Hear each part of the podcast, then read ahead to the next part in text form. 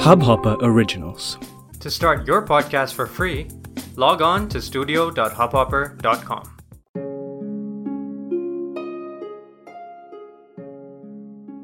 आज की पेशे खिदमत में मैं आपके लिए अपनी लिखी एक कहानी लाई हूँ जिसका उन्वान है छत छत की दो दीवारों के साथ सट जाने में जो जगह बच जाती है वहाँ से साल दर साल के आबो हवा मिलने से एक पौधा उगाया था।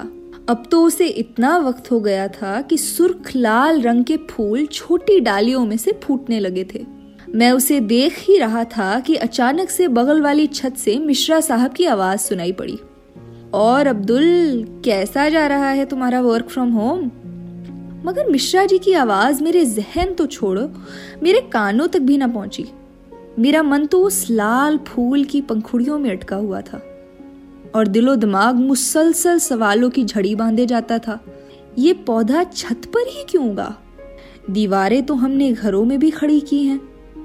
छत के नीचे दीवारों में कैद तो हम भी जीते हैं, मगर कोई पौधा वहाँ क्यों नहीं उगता? मैंने जो ही ऊपर देखा, मेरे हर सवाल का जवाब मानो उस नीले खुले आसमान में तहरीर होता दिखा। आज़ादी।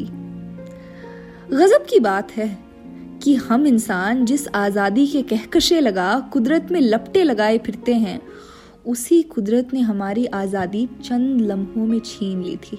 जिस ज़िंदगी को परिंदे कैद करके बड़ी ठाट से जी रहे थे, उसी ज़िंदगी को बचाने आज कैद में बंद हैं। और दूसरी ओर हमारी इस दीनों दुनिया आज़ादी पाबंदी के गोरख धंधे से परे, इस पौधे के जिस्म पर खिंची हर नस पर साफ़ कोरे अल्फाज में लिखी है, आज़ादी, ज़िंदगी।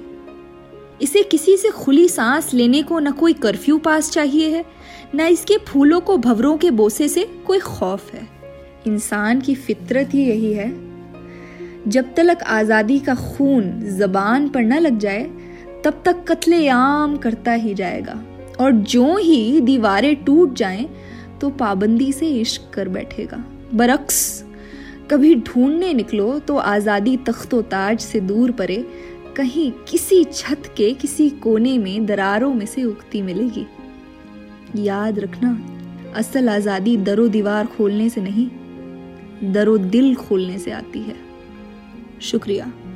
ये कहानी मैंने कुछ एक दो रोज़ पहले लिखी। हमारे आसपास, दीवारों में से, दरारों में से कई ऐसे पौधे उगाते हैं जो बड़े बड़े ज़िद्दी होते हैं। और उनकी ज़िद जो होती है, जिस तरीके की ज़िंदगी हम आजकल बसर कर रहे हैं, उनकी ज़िद बड़ी मासूम लगती है उसके आगे। क्योंकि हमने तो अपने आप को सुपर पावर समझ लिया था। और ये हम भूल गए थे कि असल सुपर पावर जो है वो कुदरत है। और जब कुदरत अपने खैर को दिखाने पर आती है तो कोई शख्स, कोई इंसान, कोई नस्ल बच नहीं पाती है। आज देखिए, हम सब कैद में बैठे हैं और वो पौधे, वो फूल दीवारों और दरारों में से आज़ादी में से उग रहे हैं। कुछ समझ आया? अगर आए तो जब ये लॉकडाउन खुले और जब हम सब अपनी ज़िंदगी की नॉर्मल सी की तरफ़ वापस जाएँ तो ये ज़रूर याद रखें। कि ये ज़मीन सिर्फ़ हमारी नहीं है। हम ज़िंदगी को किसी के साथ बांट के हर दिन जीते हैं। वो है कुदरत। सोचिएगा ज़रूर। सुखन। ज़िंदा रहे।